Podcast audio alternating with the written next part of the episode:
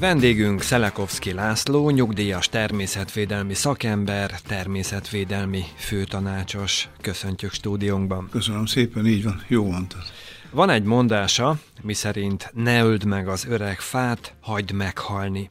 Ez mit jelent pontosan? Hát az, hogy én szomorúan látom, nem vádolok senkit, csak hogy menekülnek az öreg fák, ne legyen vele gond, vágjuk ki. Pedig ezek az öreg fák sok mindent mondanak, nem csak a legendákat, ugye van Petőfi fánk, meg Rákóczi fánk, meg Sisi fánk, meg stb., hanem az is lényeges, mindig azért mondom, hogy meg kell hagyni, mert ha ezek eddig kibírták, klímát, mindent kibírtak, akkor fogjunk belőle utódot, tehát őt szaporítsuk tovább, mert akár makról, vagy hajtás végül bárhonnét lehet szaporítani, és akkor remélhető, hogy ezek jobban alkalmazkodnak a dolgokhoz. Még az akácot is oda sorolnám, mert azt meg ugye sokan... Na, és akkor visszatérve, hogy mindig fölhozom jó példának, pedig Pestre egy olyan pakímélő, de azért egy fa van ott a Tudományos Akadémia előtt, egy nagy öreg akácfa, 4 nagy oszloppal meg van támaszva, mert ma 45 fokba el van dőlve. Hát mondom, ha Pesten ezt megcsinálták valamikor, én már 20 éve, hogy úgy látom azt a fát, sokat jártam föl. Hát itt is volna 1-2, csak nem akarok sorolni, mert akkor célzásnak veszi valaki, hogy bizony vágtak olyat, ami, és lehet mutogatni őket. Tehát még a Petőfi fa is Mezőberénybe, kint egy Kunhalomba van egy pince, nekünk, mikor ott agronómuskodtam, vegyszert tároltak benne, az egy kunhalomból, csak kiválták a közepén. Na, annak a szélén volt régen, az le is van írva szemtanú, egy diófa. És ugye Petőfi Orlai Petricsékkel sokat járt ki, és kimentek ide, mert még akkor boros pince volt. Azt úgy írja, hogy Petőfi egy kicsit elhajlott, és a diófa alatt elaludt. Addig nem hívták Petőfi fájának, de attól kezdve mindenki azt mondta, ott a Petőfi fájánál. Tehát ezek mind olyan szép emlékek, és a fa is megmaradt, mert úgy száradt ki magától, tehát nem bántotta senki. Egyébként az a lényege nekem az volt az elvem végig, hogy tegyünk védelmet, tehát védjük meg a fát. Valamilyen védelmet mindig lehet rá tenni, védetté nyilvánítani, és akkor nem mernek úgy hozzányúlni utána. De azt híreszteni is kell, hogy ez védett, meg különböző fórumokon mondani, és akkor ez megmarad az utókornak. Hát én látom, hogy a gyerekek kimennek akár póstelekre, vagy akár szabadkijövő, mindig a nagyfához mennek, majd figyelnek, hogy oda húzódnak a nagyfához, a kicsi fához, nem pedig az lesz a jövő, ők a nagyfán, ott vannak lefényképezve az öreg platán, még valamikor az a vízszintesága. Rengeteg fényképen van nekem is arról. Minden unokát lefényképeztem. Tehát vigyázni kell az öreg fákra, úgy, mint a Zala megyében van az öreg őshonos magyar fajtáknak a gyűjtője, a Kovács, Gyulabási, aranyos higgyember. 2000 különböző fajtája van már, és akkor ha elmegyünk oda vásárolni fát, mert ő nem küld, azt mondta, hogy Lacikám, nem küldök, mert tönkreteszik a vonaton, így mondta. Van rossz tapasztalata. Akkor ő, hát 3-an lementünk, és akkor kaptunk tőle gyümölcsfát, amilyen nekünk kellett, mert én gyűjtöm az őshonosokat, van is, meg látogatják is sokszor. Az a szokás az öregnek, hogy egy kis csemetét meg el kell, hogy ültessünk. Hát, ha van kedvünk, persze, mindenkinek volt kedve. És akkor oda teszi a nevét a fához, az illetőnek. 10 év múlva, 20 év múlva az öreg fejből tudja, hogy ezek a békésiek voltak, és én szerintem így lehet megmenteni nagyon sok fát, meg a természetet. Szóval magyarul nagyon meg kell védeni, mert kevés fánk van.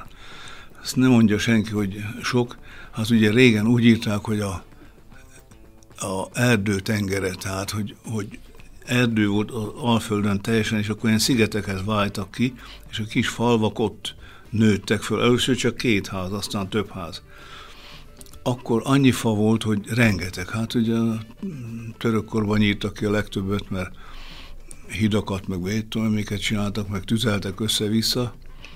Annak ellenére megmaradt azért 1-2 olyan fa, ahol nem tudták megközelíteni. Főleg itt kiemelném nagyon a nyárfákat, mindenféle nyárfa egyébként, nem csak a fehér meg a fekete, hanem ennek a változata is, hogy megmaradtak, mert az ember hova menekült? Mindig bemenekült a mosárba, mint vésztő, veszélytő, ugye? És akkor vagy ültetett ott fát, vagy vigyázott arra, ami ott volt benn. A civilizáció nem bántotta. Tehát mikor aztán előjöttek, elment a hadsereg, akkor kezdték előre a falut építeni, de a fa az meg nőtt, és mindig adtak neki nevet.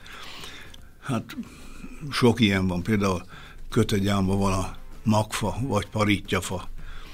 Elmesélte az öreg Miska bácsi, Ungvári Miska bácsi, hogy ők arra jártak ki a szőlőbe, meg a földekre, és akkor volt parittyájuk, tehát nem csúzi, ismered a parittyát.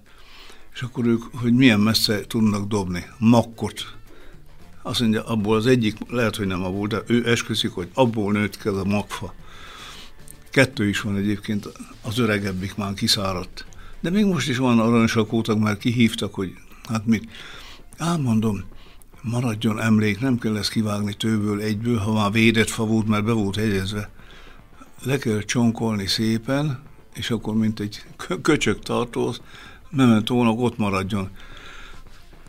A Dobozi parkban ugyanígy egy tölgyfával megcsináltam, hogy így lecsonkítottuk, kiszáradt. Ki kell vágni, ki kell.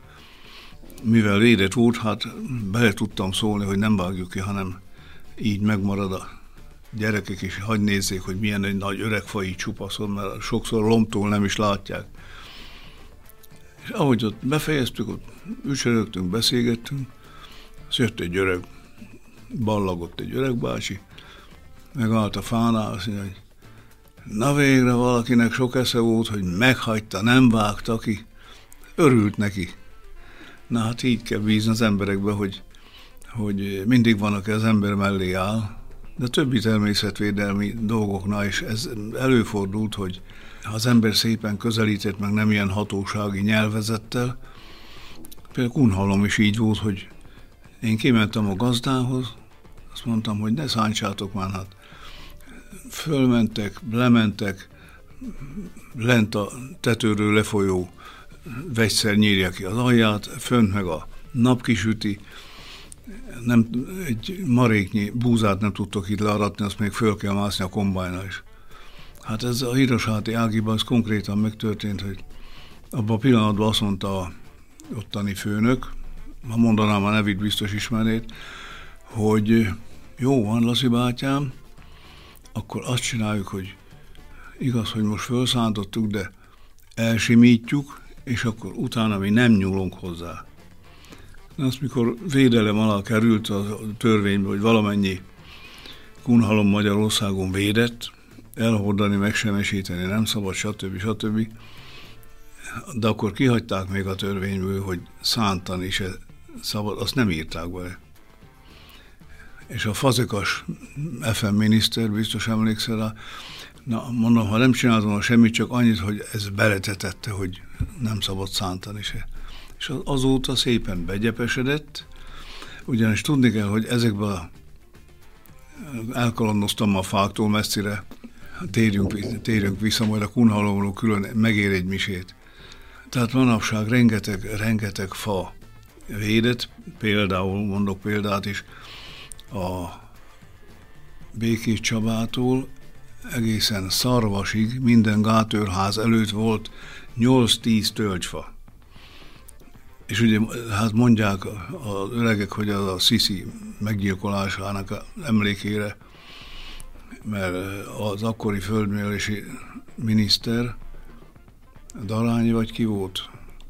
Igen, hogy csak felhívást adott, nem parancsot, hogy mindenki ültessen Sisi emlékére, amennyi fát akar, mi is fogunk ültetni mindenhol az országban, ahol tehetjük.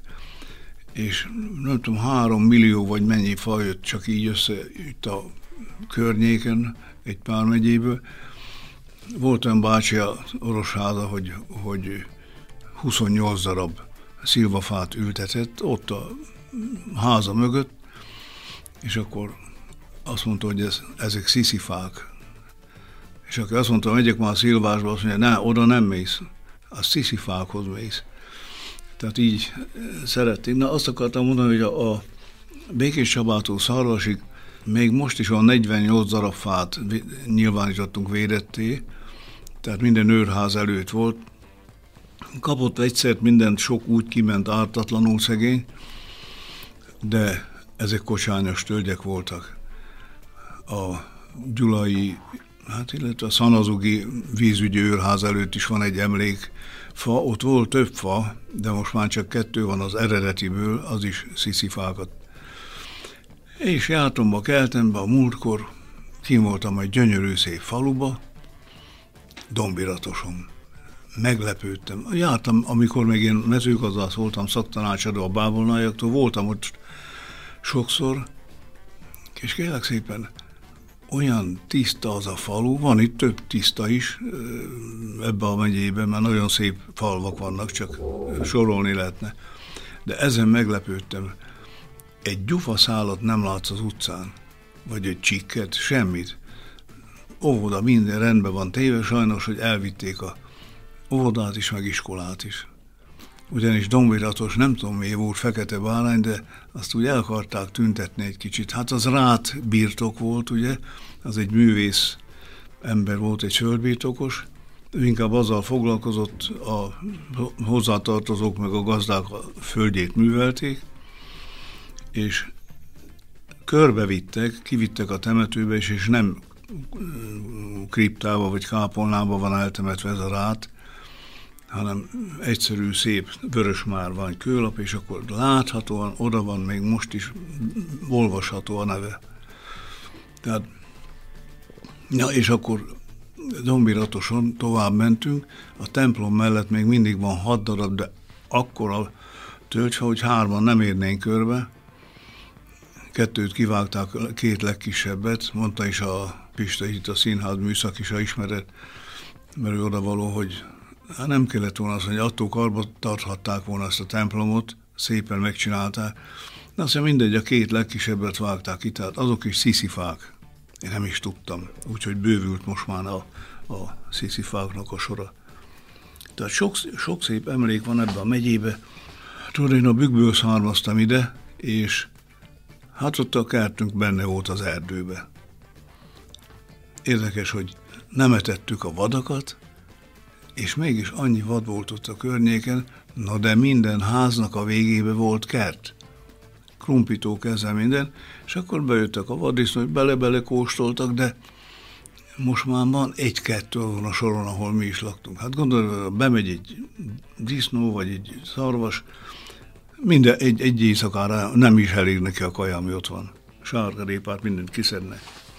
Túlzásba visszük egy kicsit ezt az erdei etetéseket, de ezt nem is kell hangoztatni, mert én szerintem nagyon beleavatkozunk, és a vadak jobban félnek már az embertől, hogy akkor jöttek csapatostul, szinte szembenéztek velünk. Sőt, egyszer egy vaddisznó csorda meg is kergetett bennünket, mert fölmentünk fájé, szánkóval, ilyen hosszú ródlival, és akkor hát még nem is értünk fel a hegyre, ahol a száraz fák voltak, meg kidülve minden, mert akkoriban az volt a szokás, hogy fejsze nélkül lehetett hozni fát. Fejszét, meg fűrész nem is volt. És akkor mentünk, egyszer csak nagy röfögés. Azt nagy habzó szájjal jött a öreg fiú, nem szaladnak azok az embernek, csak ijeszgetnek, hogy menjünk már négy. És akkor megfordítottuk a szánkot, és lefele a bátyámmal piszkosva erdei úton, hát kellett kanyarogni. Jött egy darabig utánunk, aztán feladta. Úgyhogy emberközeli állatok voltak akkor is. Hát ide lekerültem, itt már csak, hogy úgymond nyulat meg fácánt láttam sokat, az meg Fönt, ha láttunk egy fácán, tapsoltunk, hogy milyen szép madár. Itt meg tengernyón, még most is. Hogyan lesz valakiből természetvédelmi szakember? Kell hozzá a kertvégi erdő, és kellenek hozzá a vadak is?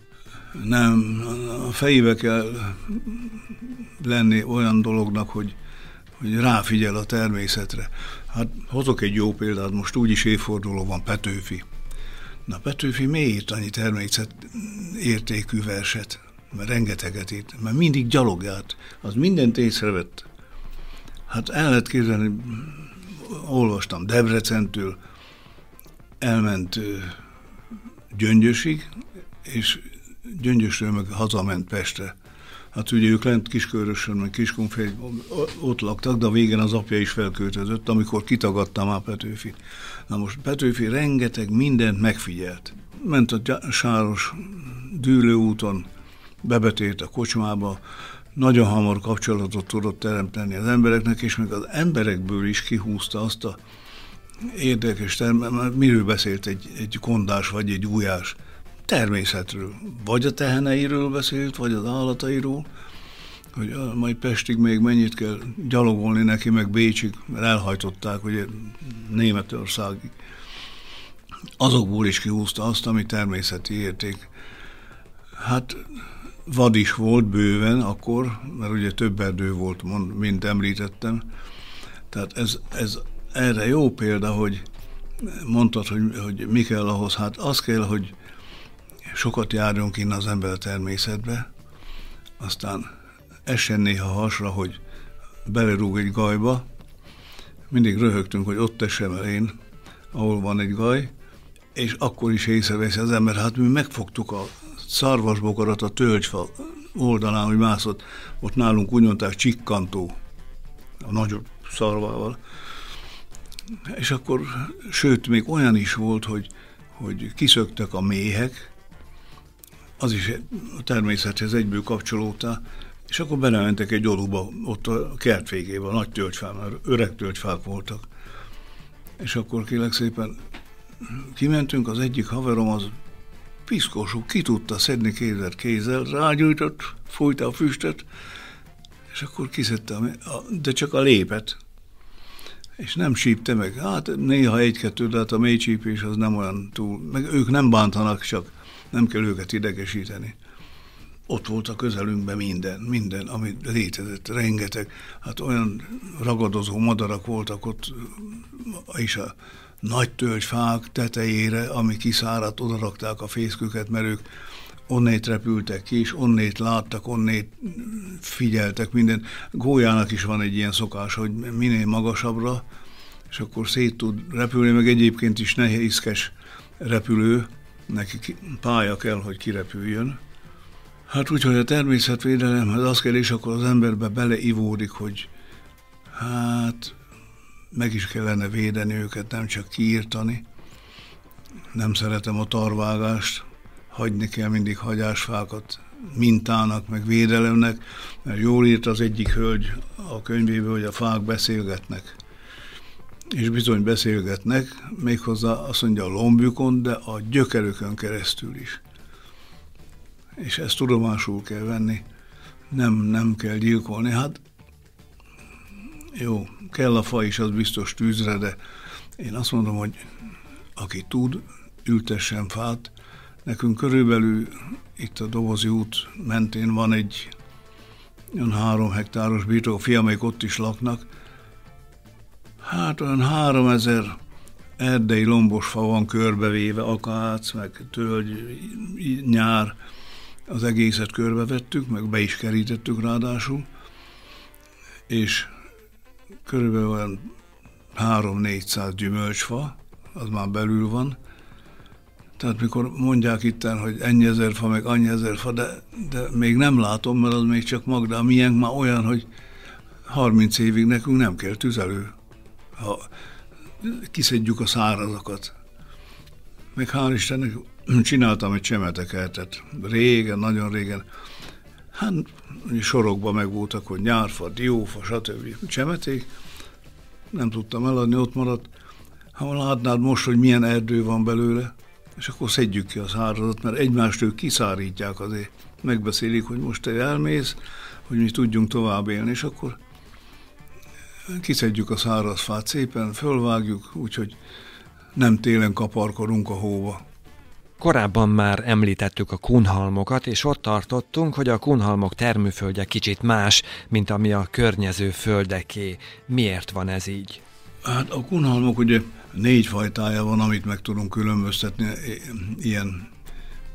ezt ilyen iskola módszerrel fölmondja az ember mindig előadáson is, hogy vannak települési halmok, temetkezési halmok, strázsahalmok, de ez így meg is van, lehet látni, a legnagyobb halmok körül vannak ezek a strázsahalmok, itt Csaba mellett is Telegerendáson ott van a bikahalom, akkor kétegyházi legelőnben ott van legalább 30 halom, de azt mondják, hogy majdnem 100 körül volt valamikor ott, az nagy település lehetett vándorlások időszakában.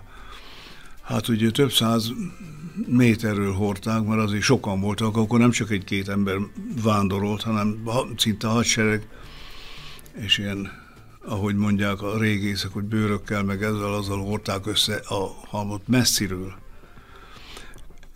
És gondolom, hogy ahogy fáradtak, meg már egyre magasabbra kellett vinni, akkor már csak a közelből hordták. Nagyon jó a gödényhalom, ha fölmész, megfigyeled, van egy mélyedés a északi oldalon. Azt úgy hívják, hogy felhordási hely, mert a végén már csak onnét hordták föl. És ezért így a löszös, az agyagos, a homokos réteg megvan. Abból ugye kivettek nem tudom hány köbméter sokat abból a halomból, és ahol levágták azt a kunhalomnak azt a cikkét, ott lehetett látni igazán a réteget. Én mondtam is, hogy azt hagyjuk már, még csináljuk egy ilyen alagutat, rakjuk vissza a földet, de ott hagyjunk egy olyat, hogy különböző földrészek, hogy megmutatni, hogyha kimennek a gyerekek. És ezért értékes a kunhalomnak az anyaga. Hát rá is jött egy-két olyan csalafinta szakember, hogy eladta a kunhalmot. Itt van a virágföld, Debrecen mellett eltűnt, hát meg is dádázták érte a komát, méghozzá Télszenlök úr. Az a jó ezekbe, hogy ugye több 100 évig is elhenteregnek bizonyos magok a földbe. Ott vannak benne, és hogyha jó helyre kerülnek, akkor kikelnek. Tehát azért szép az a kunhalom, ami nincsen szántva, vagy nem is volt szántva, azért szép a gyep rajta, mert különböző olyan növény, ősi növények jönnek elő, amit csak bámulni lehet. Például, hát te biztos ismered a Csanádapácai 3-as határhalom, ahol sokat faragtam én is, meg a pacsikáik is sokat rendezkedtek, és annak a tetején pedig azt jó szétroncsolták, hát az magas volt, a tarélyos búzafű, ez a kis akármi, az ugye ősi, nagyon védett növény, van még vagy 3 halmon, és ez is úgy került elő, hogy ásták szét, barmolták a halmot, de a kis magocska ott maradt. Ez a tarélyos búzafű, ez régen a piramisokba fordult elő, ugyanis még étkezésre is használták. Tehát nem magolták ki, hanem az egészet egybe összedarálták minden, és akkor az étkezés alkalmas volt. Meg nagyon igénytelen növény, akár még keresztezni is lehetne valami vele, hogy ebben az ínséges időben lehet, hogy jobban bírnám, mint a most elkényeztetett ilyen-olyan fajták. De azért a kutatók ezt észrevették, hogy kutakodni kell ilyen helyeken is, mert tényleg van olyan, ami nem bírja ezt a klímát, pláne amit Amerikából áthoznak. Nekünk nagyon jó a klímánk itt a Kárpát-medencébe.